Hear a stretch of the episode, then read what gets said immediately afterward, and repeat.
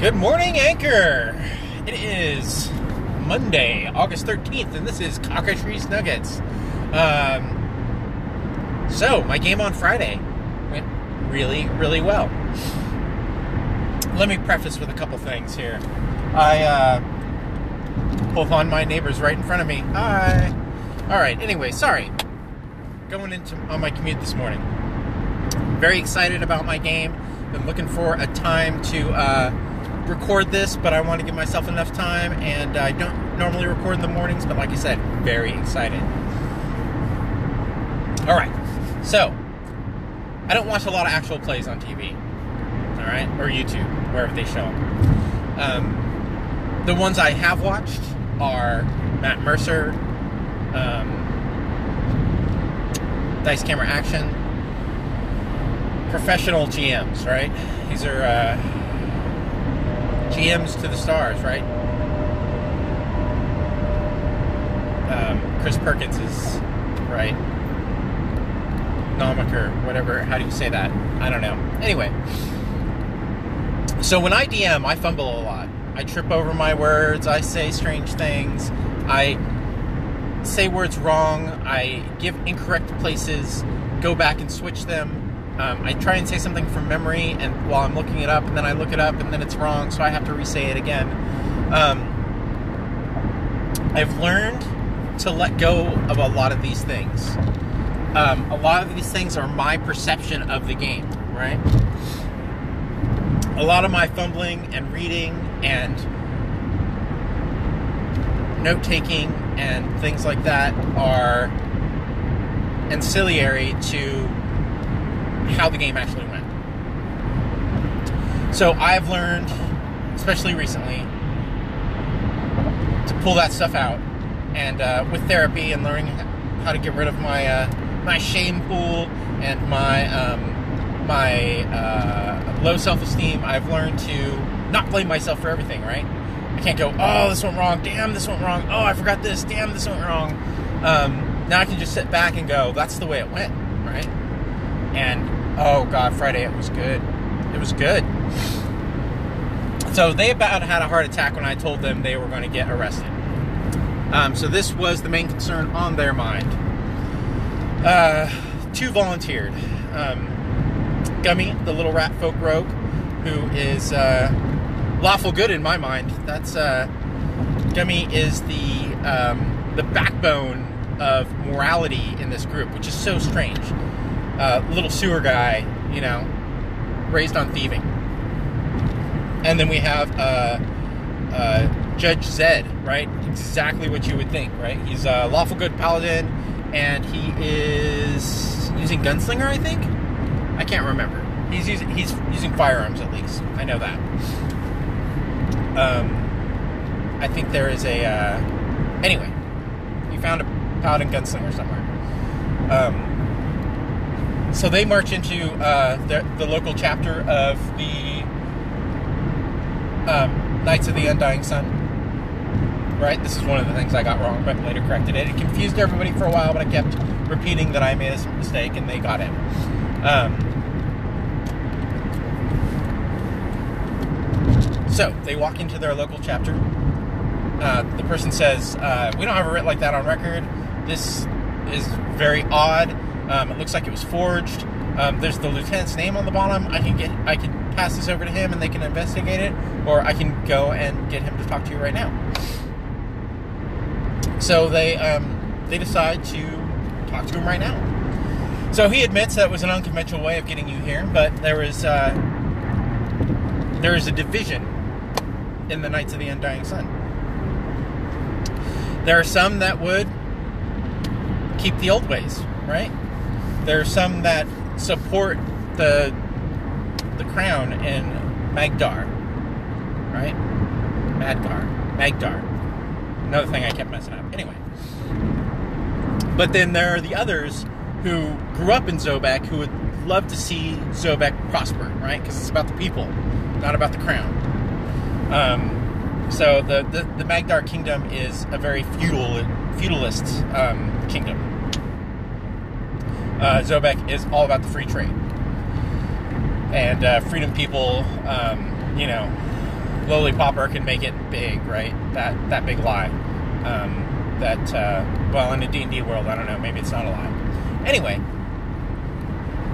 so, he reads them this prophecy, and they are confused, right? Which is fine. That's good.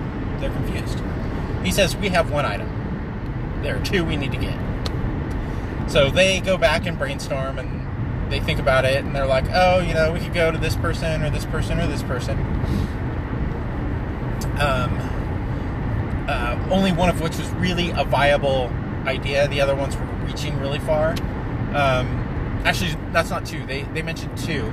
I had come up with one that could lead them there, and that was uh, um, a lady at a bookstore that they had met and done a job for. Um, but they picked um, a priest of the church who um, is not a contact, but is a, a, a, a known associate of one of the characters. That's even stretching it too far. It's the priest that he um,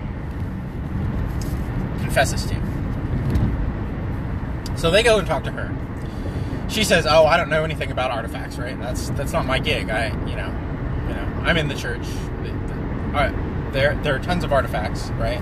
And I explained that artifact was something from an ancient time, not a powerful item to be used. And then they th- that made a lot more sense to them, and they were like, okay. So, um, and this is where I made another mistake. I was like, okay, I'm going to need you to dig back into your um, notes and find a name for me. So um, we found the name. Uh, it, there, there was a big misunderstanding. They thought I was looking for. There was a pair of guys, right? There was a, um, uh, a an oversized, seemed to have an inflated head about himself, but actually really just a dumb guy taking care of somebody, and uh, a, a Templedoc, which is a celestial. Although it has the head of a lion, so it's kind of weird. Anyway, so they find the name of the Templedoc and think I want the name of the guy, and it's actually reversed, right? So I, I get Cayman's name, and I send them to Cayman, and they're like, oh, alright, so we know this guy, this might be easy. So they get a little hassled at the door because, uh, you know, I'm role-playing a dumb guy and they're not asking to come in. So they talk to Kemet, which, again, another one of my mistakes. I had forgotten that Templedocs can't talk, and that's that was the main reason he was there, right? To talk for the Templedoc. Templedoc can talk now. That's fine. All Celestials aren't the same, right? They're not carbon copies of each other. This one can talk. That's why he's here. Anyway. Um... So Kemet explains to them that he knows of this um, this chalice of Peru that they're looking for. Um, and they ask, do you know where it is? And he says, I, I am guarding it. You know, these, this is one of the artifacts that I guard. And they're like, oh, damn, what are we going to have to do for this guy? You know, this guy, you know. And so they're, like, stressing about the plot of this book, right? And they ask him. They say, can we have it? And he says, do you need it now? Or something like that. It was implied that, you know, if they don't need it now, he's not going to give it to them. So they're like, oh, man, what's going on here? So they're like, so when we gather these other artifacts, can we have it? And Kemet replies that uh, you've earned my trust, so yeah, why not? You know, you hooked me up with a favor back here. I'm going to hook you up with solid right now. So they got so excited about that. Um, and this is, these are the fruits of the seeds they're planting right now, right? These are, all these little jobs they're taking are, are giving them a web of contacts that they can go to when they need something. And when they need something, it's all up to them, right? It's like, this is, this is a self-directed campaign. So if they come with something off script and say they need something off script, and they tell me, oh, we're going to go to this guy, I'm just going to say, yeah, why not, you know? Because I don't want to sit and go, oh, okay, who of all their contacts got it? Oh, no, you're not saying the right name. Oh, no, you're not saying the right name. Oh, no, you're not saying the right name. They're going to make a logical leap, and I'm going to say yay or nay, right? If, if it's way out, you know, if they go to Priest of Baroon for, you know, clockwork material, then no, no, no, that's not going to happen. Um, but if they say, hey, I know this kobold, and uh, I think they can hook us up, I'll, they'll go there and say no, but hey, I know a guy who knows a guy, so um, power to the players, right? Uh, someone, someone said, um, which is a philosophy I subscribe to, when you prep your game, try as hard as you can to kill the players. When you run your game, be your player's biggest fan. Right? So I set up some nice impossible situations and see if they can get through it. And I try to help them through it, right? I, I try not to go too far. There are things that I say no to. There are provisions I try to make. Um, I, I, I am not a big subscriber of yes and, but if it makes sense, yes and. Um, so anyway, they find out where this... Uh, they've got that locked down. They've got a location to go to for the... Um, the horn that they need, and uh, it ends in this ravine, right? So this is the, the ravine I talked about with the cliff. They had a choice of going down the ravine, which they would have been attacked from above. Um, I was using spiders, though, so I don't know how well it would have gone. Probably would have hung back and webbed a lot. Um, and then they had a choice of going down over the side. Um, they walked to the end and went down over the side. That's that's fine. It's not the choice I would have made, but that's fine. That's that's the choice I was hoping they would make. So we got this epic battle. Um, most of the players are level three. I think a couple of two of them were level two, maybe, maybe. At least one of them was level two. So I've got three giant spiders, and no, three giant wolf spiders. Right, they're the small ones, and then um, five of the bigger ones. And um, I've got some uh, ettercaps hiding in a cave that don't come out until the third round, I think. So the monk, like, pretty much drops his line, drops up, uh, lets go of his line, slides down his line, right? Um, lands, takes some damage, and uh, calls out the spiders because he can't exactly reach them. So, the spiders all attack him. And that's the way combat goes, right? Uh, the monk took a level barbarian, so he is raging. And that's helping a lot. But I am still putting out a lot of damage. He went unconscious at least three times during that. Um, the druid is in bear form, climbing down the cliff. With uh, the rat folk on his back. Um... It was, I, I don't know about a bear climb down a cliff, right? It's, it doesn't make sense uh, logically necessarily, but they've got a climb speed, so they've got a climb speed. So the bear's climbing down the cliff. Um, I think my impro- my problem was I was envisioning him going down head first, and he was probably not going down head first. Anyway, it was only a D C fifteen climb, so it's not like it's a sheer surface or something. Um, they're trying to knock the spiders off, and I'm saying, well, you know, they've got spider climb, so I'm going to give them a D C twelve, like, acrobatics check, um, and then they'll, they'll fall off, right, if you knock them prone with a, uh, a shove. So, um, or knock them off with a shove, right, knock them prone, they're, they're just flat on the surface that they're already stuck to, so it uh, doesn't do much for them. do much to them. Uh, anyway, so um, ettercaps come out on round three after the monk is unconscious and wrapped up in a spider web. They move up to the monk and they start cutting him free and uh, proceed to drag them, him off to their cave. So now we've got a super timer. I've got um, ettercaps on one side of the map, spiders in the middle, and the players on the other side of the spiders. So the players are trying to decide if they knock these spiders down or if they take all the opportunity attacks and charge through. The problem is, the one set up to charge through is the bear, and the bear is crazy low on hit points. The bear is about to revert to human form, and it does happen. Fortunately, the bard had Featherfall, um, and that helped out a lot. After Featherfall was cast, Um, it was very easy to descend quickly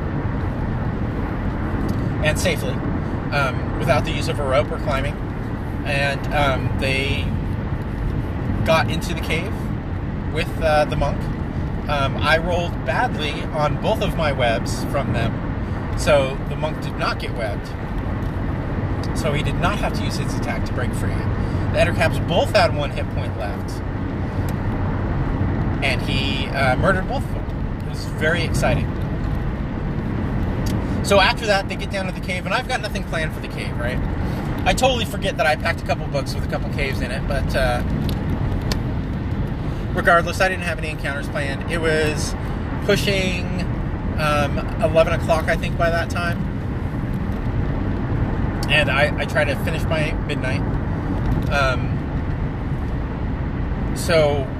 We get to this point, and um, I just describe a couple of obstacles, right? There's a, you know, winding cave, you go down, there's no monsters in here, uh, there's a ravine you have to cross. Okay, we slide down, you know, we tie the rope together, slide down the rope, bear climbs up, pulls the rope out, bear climbs up with the rat folk, anchors the rope on the other side, they climb up, take the rope in case anyone tries to steal it. Uh, then they get to a door, right? A door that's covered in clockwork, and uh, I'm going to make this a very hard uh, check, right? But um, the the uh, the gunslinger comes in and says, "I I, I want to help," or someone says, "I I want to help him pick the lock," and I say, "Okay, how do you do that?" And he says, uh, "So I'm about to say, right? So just roll one die." The gunslinger pops in and says, "I help him, because I have Tinkerer's tools, and I know how all this stuff works." Perfect. Roll with advantage. Um, so they get through the door, and uh, there it is. Boom, the horn. And they're so paranoid. They're waiting for some Indiana Jones shit, right? They're going to pull this thing off, and uh, it's going to, you know, the, the room's going to collapse. There's going to be a boulder they got to run out. Something, right? Nope, nothing. All good. All the way back. And then we get our um, uh, our wrap up at the end, right? We get our um, D long D word that I can never remember. Um, we get this this moment where everything comes together, right? Oh, okay, we've got this. We've got the horn. We get the chalice, and Cayman wants to come and watch the ritual, right? So um, the ritual's cast, and someone appears. And he says, "Take me to the Church of Sarastra." And that's it. That's the end. So we wrapped a little after eleven o'clock. Everybody was like, oh, right? Because um, I have no idea who this warlock is, right? Because I make three adventures. I don't... I, I, I have a little line at the bottom that says complications. Not complications. Um, you know, what happens if they don't do it? Consequences. Um... And uh, there are no consequences, right? There, the, the, the consequence is they, they fulfilled it. So I don't know where we go from here. I've got this warlock, Warlock of the Cauldron. The only reason I know that is because that's the title of the adventure I rolled. That's the only reason I know that, right? So he's the Warlock of the Cauldron. What does that mean? I don't know. It sounds like it's got something to do with hags. I love hags. I love hags. Uh, but it's also got something to do with Sarasota, because that's not Sarasota. Uh, Sarastra.